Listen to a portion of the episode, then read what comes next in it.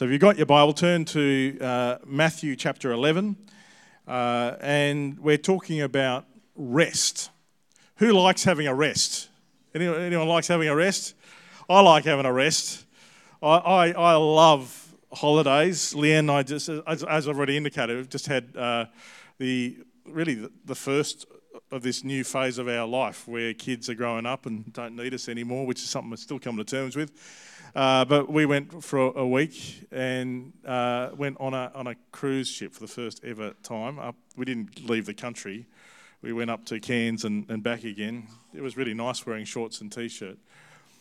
But I, I, I actually, this is one of what we're going to be talking about is one of my favourite bits of the Bible. By the way, if you've got a, a device and the Bible app, if you go to events, you'll find the notes for the sermon in the, in the notes section. So in, under events, if you go to events, it'll pop up and uh, you'll see Citywide is there under events. Jesus says, Come to me, all you who are weary and burdened. And I will give you rest. Don't know, in the last week, have you felt weary and burdened at any point? Do you sometimes feel weary and burdened? I know I do. And I, I think actually one of the challenges of our society is our society really doesn't want you to feel okay. It always wants you to feel like you need something in order to be okay. And you always need to you know, be reaching for something in order to be okay. And so it never wants you to be actually at rest. There's always these messages about what else you need in order to be okay. But what Jesus is saying is, come to me and you will be able to not just rest on holidays, but live from a place of rest. If you want to get into the Bible at all, uh, and don't mind reading, there's a, a book by a, a, fellow by the name of John Walton, uh, who is one of the most helpful Old Testament scholars I've come across. And it's, it's just it's called simply Wisdom for Faithful Reading, and and uh, it's well worth the read.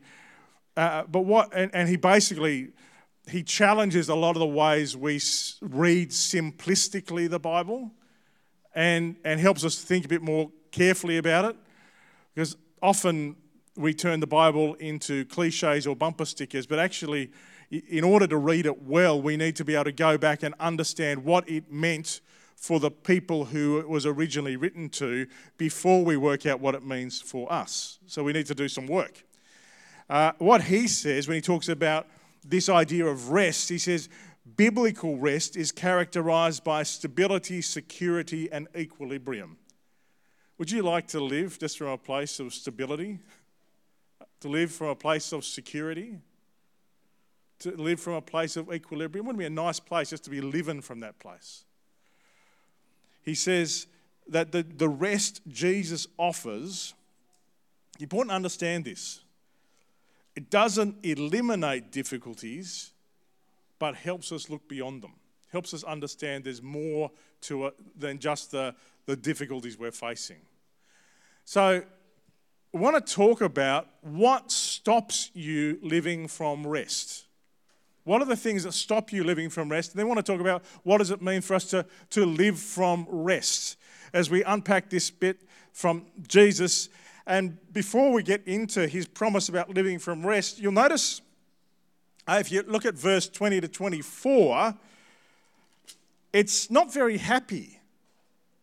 He's talking about all these towns where, and imagine if you're the Son of God and you, and you see a whole lot of people suffering and broken, and you come into a town and you say, Look, here is hope. And they laugh or reject you. It could be tempting, couldn't it, to say, Right, let me sort you out what Jesus here in these verses is doing is modeling. He's saying, I'm not going to pronounce judgment on these towns now. I'm going to trust that ultimately justice will be done and that God will bring his justice. One of the sad things in our community is that Christians sometimes get known for pointing fingers at all the people we think are wrong. We want to fix the people who we think are wrong up. And Jesus is modeling here, saying, No, your task is to let God do the judging. And Jesus has taught his disciples you are to do two things you are to love your neighbors and love your enemies. So I don't know who else, you know, is any, anybody's excluded from that. That, that covers pretty much it. If you've got in the, in the uh, sermon notes, you'll find a reference to Romans 12. This is Paul teaching again what Jesus was teaching, where he says, this is, and this is the attitude we're to have. If it's possible, as far as it depends on you, live at peace with everybody. Don't take revenge, my dear friends, but leave room for God's wrath. For it's written, It is mine to avenge, I will repay, says the Lord. On the contrary, if your enemy's hungry, give him some food. If he's thirsty, give him something to drink. In doing this, you'll heap burning coals on his head.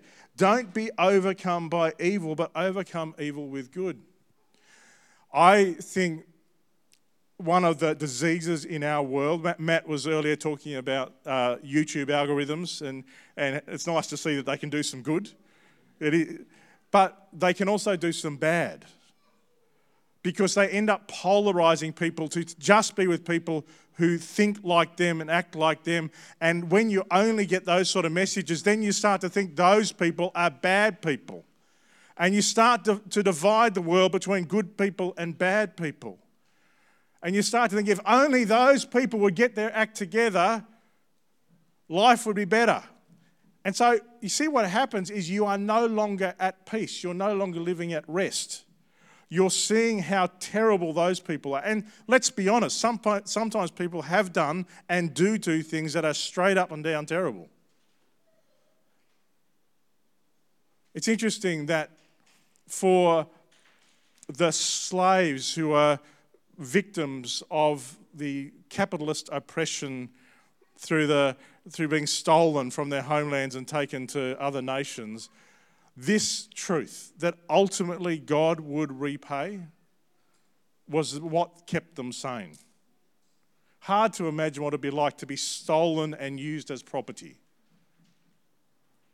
But ultimately, a, a, what Jesus is demonstrating in this passage is it's important. If you, I bet you can think of people who you think might be evil, who you think have done wrong things, who you think have the problems.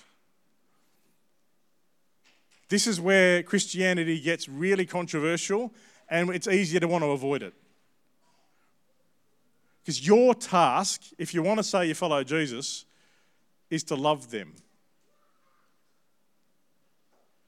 No matter what they've done. And trust that in the long run,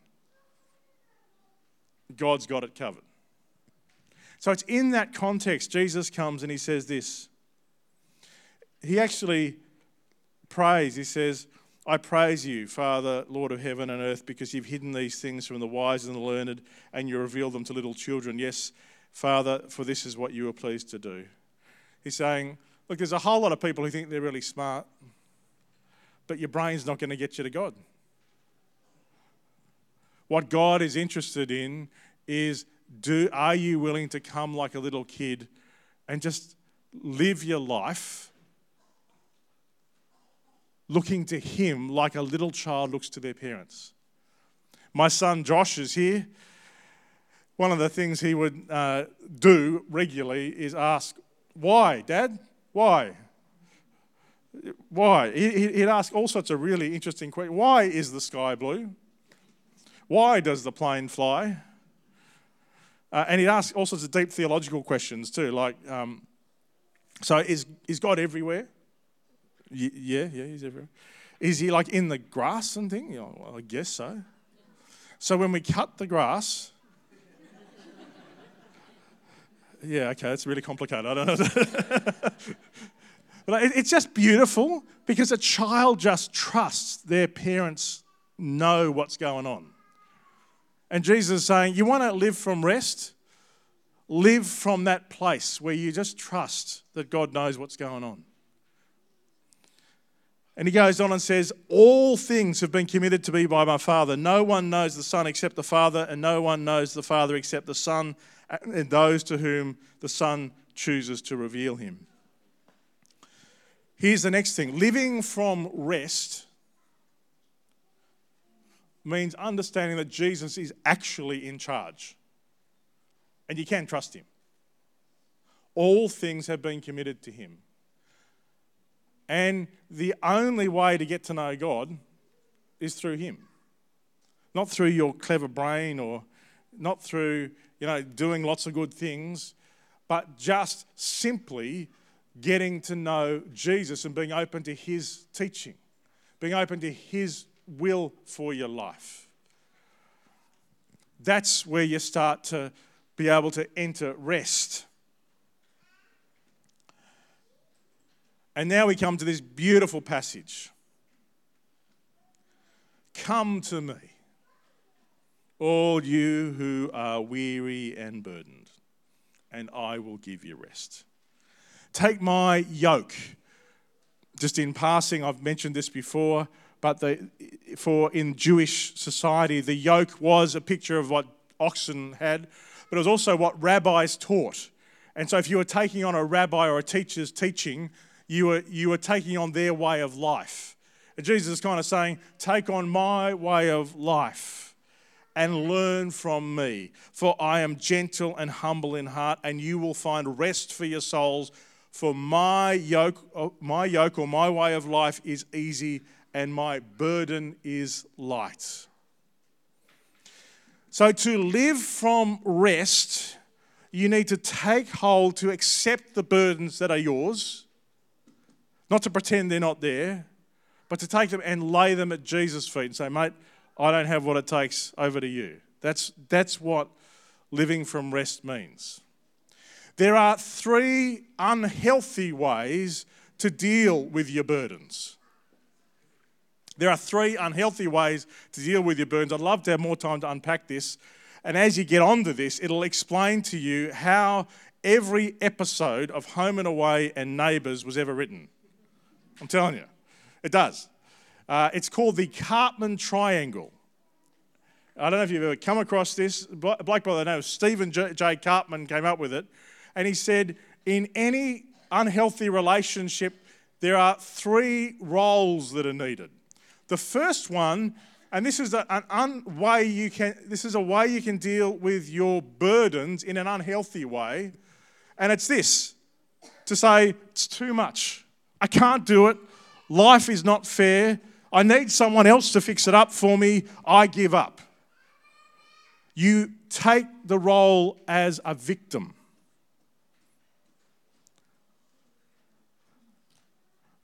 You are not called to live in a hole. Jesus said, I have come that may, they might have life and have it to the full. That's a beautiful truth. But if you find yourself coming and saying, Oh, it's all too much, I can't do it, I feel stuck, that's one unhealthy way you can deal with your burdens. Another unhealthy way you can deal with your burdens is to blame somebody else. This is another very common way to deal with burdens. Say, I feel bad and it's your fault.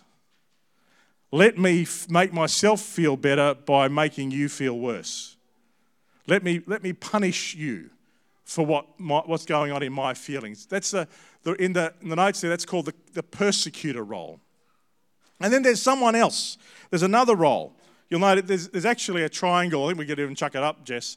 Uh, this is oh, it's sort of off to the side, so it's hard to see. But yeah, the, the victim, the rescuer, and the persecutor. They all they all need these these three roles in every home and away and neighbours episode. They're all there. Uh, and a rescuer is somebody who is so who finds their own burden so difficult that they spend their life looking after everybody else's. They focus on everybody else rather than accept the burden that is theirs to carry. Does that make sense? I don't know how to break the news to you, but all of us kind of default to one of these places. All of us kind of default to one of these places. Do you know, can you see for you which one you're more likely to default to? It's really important to know. Because the journey we are all on is to live from a place of rest, not to live from a place of victimhood, rescuing, or persecuting. And just to say, in a real drama, when it happens well, the, the people change roles. So the what, and that's where your home and away script comes in. The rescuer becomes a persecutor because they're seeing how bad the persecutor is. Then the persecutor becomes the victim because they're being persecuted by the rescuer. Do you get the idea? And it goes round and round in circles. That's your typical drama.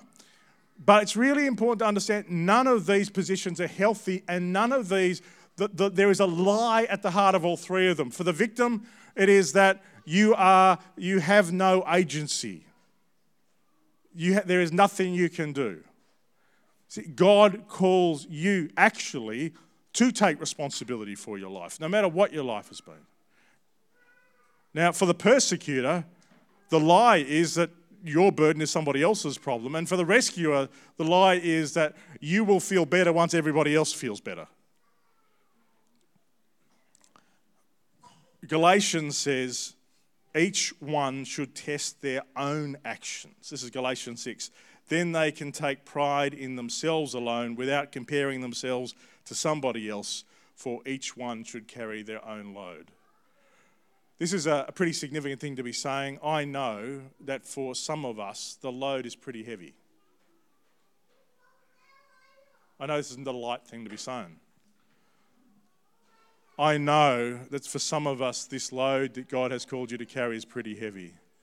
That's why I love just before Galatians says this, it also says carry each other's burdens. You're not meant to carry the load completely alone. You're meant to, you need friends, you need fellowship. But there is a load that's yours to carry. And what Jesus says, in order for you to enter the, the rest that He has for you, you need to be able to say, Yep, I accept the responsibility that's mine. And now, Jesus, I lay it at your feet. And that's what, no matter what's happening on the outside, no matter what your circumstances are, that transaction is what enables you to live from rest. I love how the, the message puts this, where it says, Are you tired, worn out, burned out on religion?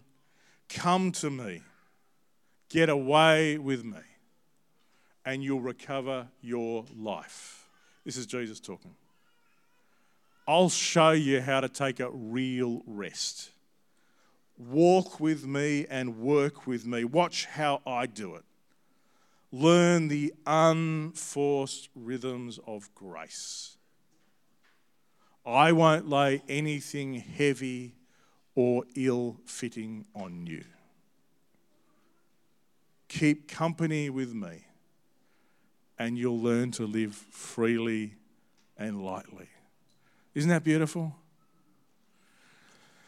So, we're going to finish our service in a minute. The band's going to come. We're going to finish our service by taking communion together. It's pretty exciting. Rowan can participate in communion. Uh, in the Nepalese church, they, they are an example to us. They take communion very seriously, so much so that you have to be baptized in the, in the Nepalese congregation in order to, to participate. And so, for Rowan, this means he can participate. Uh, there are, does anyone else need, stick up your hand if you need some more. There's a couple up the back there A couple more, Lee. There's a few more. So you can put your hand up. Uh, this is a significant moment. Jesus knew we too quickly pick up our burdens and manage them inappropriately. So there's a few more coming around there. We too quickly manage our burdens inappropriately. And so he instituted this meal of communion to remind us you're going to need help. You don't have all the answers. You are not strong enough, and you never were meant to be, to try and carry the whole burden of your whole life on your own. You need me in order to live from a place of rest. And so I, don't know, I, invite you to imagine all the burdens you've carried this week. To imagine all the weight you've carried, all the concerns, the fears, the anxieties. And I imagine, invite you to imagine now taking them and putting them at the foot of the cross. That's what it means to live from a place of rest.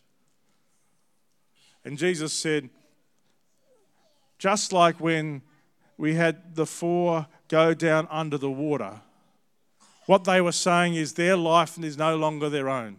They're dying to themselves. And as best they know how, they want to live for Jesus. That's what, that's what baptism's about. When we we are saying the same thing when we take this bread, which Jesus said is a symbol of his body. And he says, as you take this into you, what you're saying is your life is no longer your own. Your life is found in me, is what Jesus says. So let's take and eat together.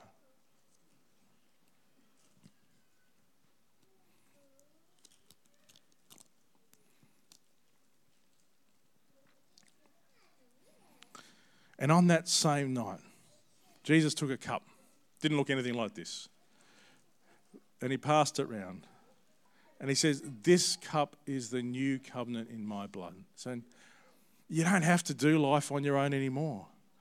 All the stuff that holds you back, all the stuff, the, the parts of you that you're not proud of, the parts that you hide from everybody else. Say, I, I see it and I still love you. There's nothing that stops me loving you. So, would you please just stop fighting me and begin the adventure with me? Will you please let my life be your path to real life? He says. Let's drink together.